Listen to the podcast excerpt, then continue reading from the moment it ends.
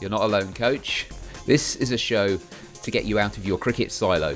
In a world where coaches rarely share ideas, this is an audio space where discussion is at the top of the agenda. And following up from the last episode where we talked about the wonderful crisis going on in cricket at the moment, we're going to take a slightly deeper look at one of the newfangled approaches to helping those you coach. The terrifyingly named constraints led approach. But don't worry, we'll, we'll get into that. Uh, my name's David Hinchliffe, and uh, joining me is someone I've managed to strong arm into uh, talking about a little bit about the theory and more important about the practice of uh, CLA in cricket coaching. Welcome to Andrew Bevan. Hello, David. So, uh, tell us a little bit about you so we've got a bit of background. Uh, I've been coaching since 2013. Got my level 2 in 2011, but started coaching actively 2013. Bit of work for an academy, bit of work for a county board, bit of coaching with a couple of local clubs. So the subject today is probably quite close to my heart, so it should be interesting.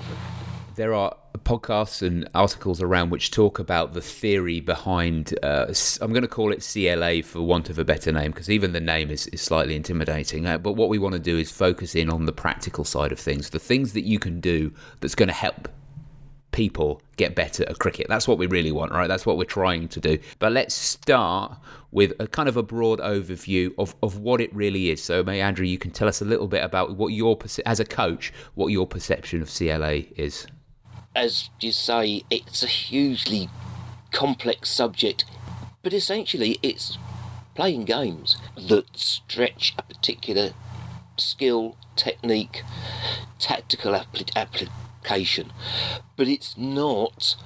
It's not drilling. You might do a game a lot of times. For me, constraints led, games based, whatever the name that is applied to this approach, it's about getting people hitting the ball, bowling the ball with a challenge, and that's the constraint. Can you hit it over here? Can you do the? Can you hit that stump when there's only one stump to hit? It's getting people actively engaged with playing because I think we spend too much time as coaches thinking about technique. And technique is important and technique matters, but technique by itself doesn't make a cricketer and I think that's where, for me, it's certainly where I became interested in constraints and games. It's actually making the link between looking like a cricketer and actually getting results. And it's it's quite a step, and that for me is where the constraints-led approach, the CLA, comes in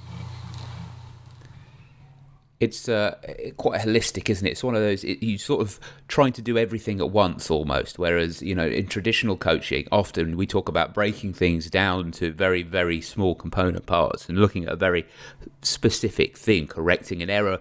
The constraints-led approach tends to be a little bit more uh, broader, and instead of saying we're going to focus in on one thing today, it all comes into one when you build a game around cricket and with some kind of restriction on it, i.e., you're not playing a full game of cricket, and that's where that word constraint comes in, doesn't it? You you apply some different rule to the game, uh, and whether that's phys- a physical rule or a, you know a space rule or, or a size of equipment rule or something like that, you apply a specific rule to the game, and then it becomes something slightly different. But it's focusing, it's using that constraint to f- sort of focus in on trying to improve things. It's exactly that, and I think the holistic element is important. You're doing, you're playing a game and the whole game is important. But I think, and this is one point where perhaps the theory does become important, you can focus on a very, very particular skill within a game.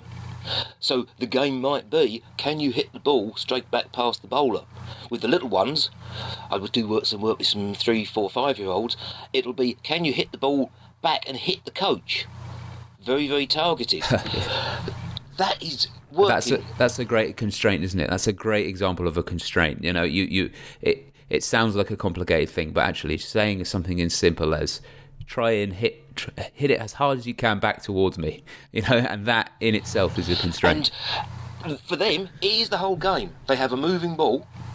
They have yep a bat. They have ver- other elements to think about. They've got other people playing next door, so they've got to focus on what they're doing. So there's lots of elements going on. But in that individual, and it is a game, we're, we're working on one skill, which is hitting a ball in a straight line, straight back where it came from.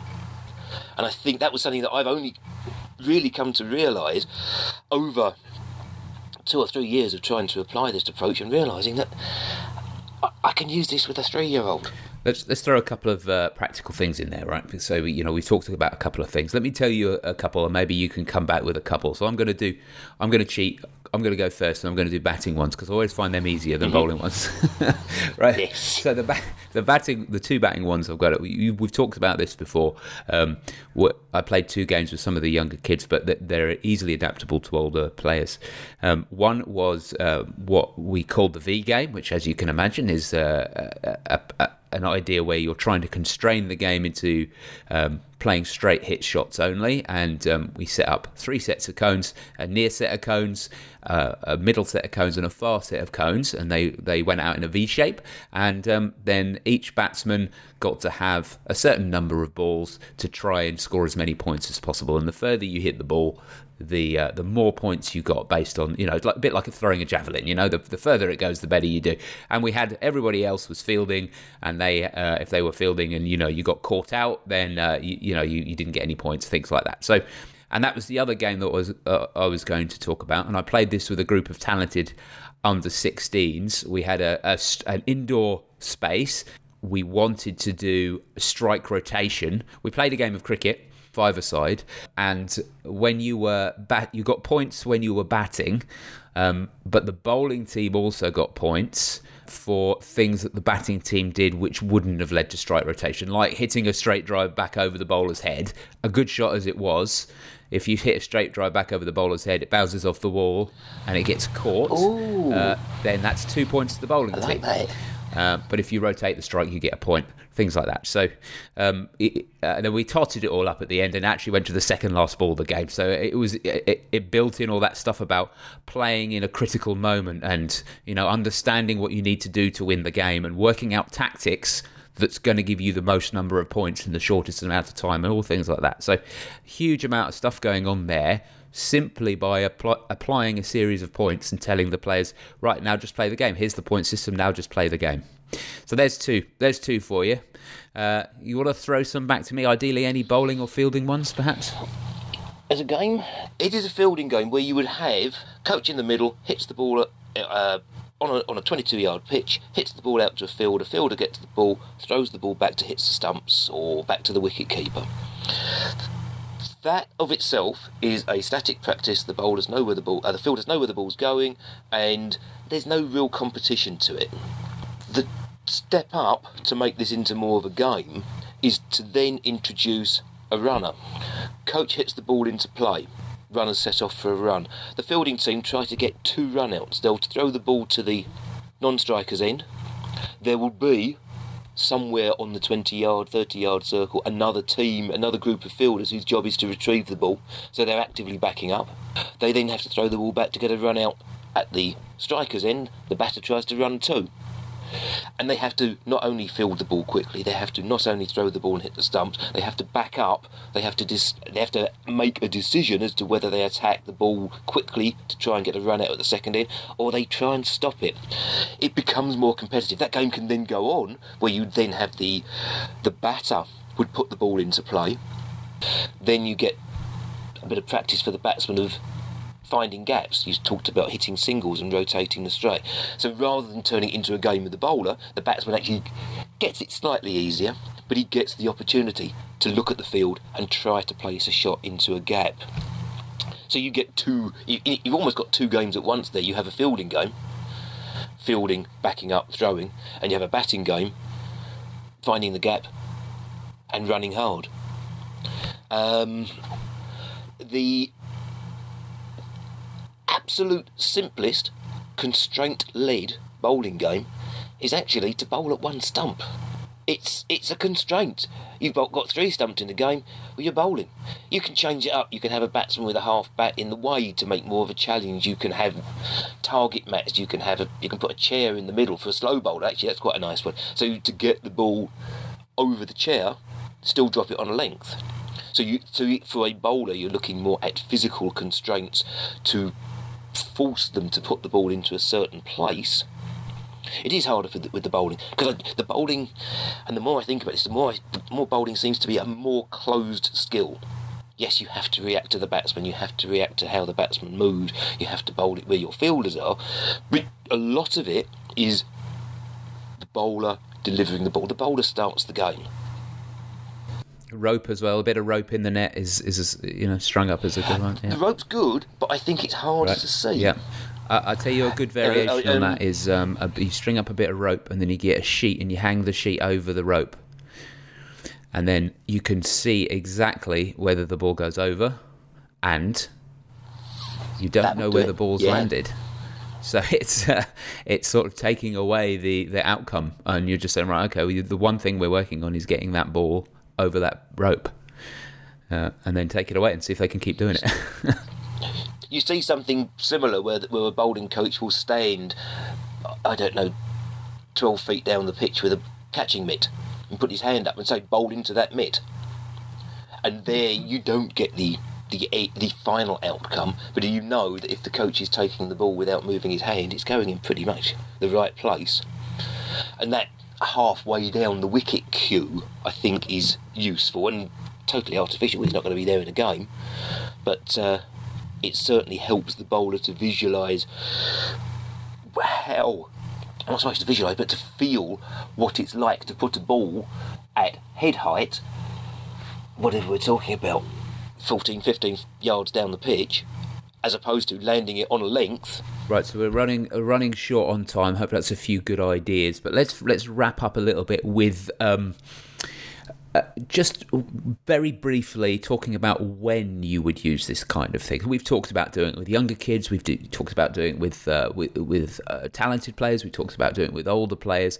Is, are there any are there any kind of restrictions on on when you when you would use it, and when you wouldn't use it, perhaps? I think constraints, games based approaches always assume that the player has some idea of what the game is. When you're working with somebody who has no idea of what a bat is for, telling them to hit the ball straight back at you is a step too far. yes. Um, in some more advanced cases, if you were trying to work somebody, I don't know, I, I, I coach a bloke good bat, couldn't play his on drive. If I had set up a drill and said, oh, let's see if you can hit it over there, set up a game to challenge without discussing with him how he might change his approach, he might have worked it out if he'd had all the time in the world. But a little bit of instruction, then get into the game, the challenge. There, I think a little bit of extra instruction where it's something that somebody's clearly struggling with if you've got all the time in the world, yes, play, play, play. If you've got an hour, two hours, and then you might not see the player again for a, for a week, and they might not get to practice, a little bit of instruction just to get the game started. I think that's important. I agree with that. I might slightly do it slightly differently in that circumstance, in that I might see what happens first, and then if they're still struggling, um, uh, maybe start to ask a couple of questions like, uh, "Why do you think it's not going through there?" And then, uh, hopefully, at that point, they'll say, uh, "I'm not really sure. What do you think?" And then they've given you almost permission to to, to come up with an idea or two.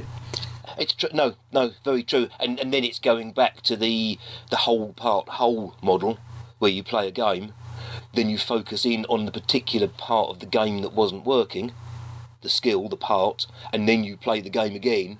I would also add to the times when not to use it is if you're working with guys who are very experienced players. You know, uh, I'm talking about club up level upwards basically. They've they have done things in a certain way for a long time. You know they're doing their pre-match warm-ups and you know they're just taking a couple of catches off the catch it or the, you know they're you know they're, they're hitting a few throw downs on the on the outfield things like that which when you think to yourself do you know what? I can't see uh, this is this is probably just re- reassurance work rather than actual and, and actually doing yes. any good. Those kind of things. But but you wouldn't be teaching them new skills. Exactly. You're not really coaching at that point anyway, are you? You're ju- you're just letting them do what they need to do to feel confident when they walk out.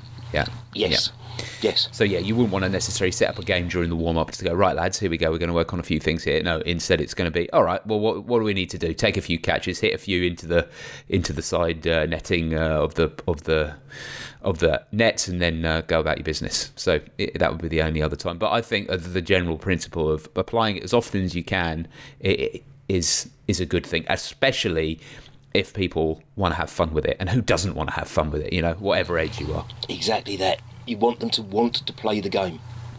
Okay let's wrap it up there. Um, so if people want to find out find out a little bit more about you andrew you uh, you lurk around on the internet somewhere don't you? Uh, yes blog under theteaserer.com fair mm-hmm. bit of there's some games based stuff there's some meanderings on what actually does it all mean. But uh, i'm there on Twitter as the Teaser as well. Fantastic. Well, thanks for coming on the show. And uh, you, as always, I can be found at david25.com. You can head over there if you want some blogging about coaching cricket, or uh, if you are uh, want to do any one-to-one sessions or anything like that, and you're in the Glasgow area, then uh, I'm available for that. And you can also find me hanging around on Twitter as well at, at David Hinchliffe. That's the end of the show. Thanks for listening.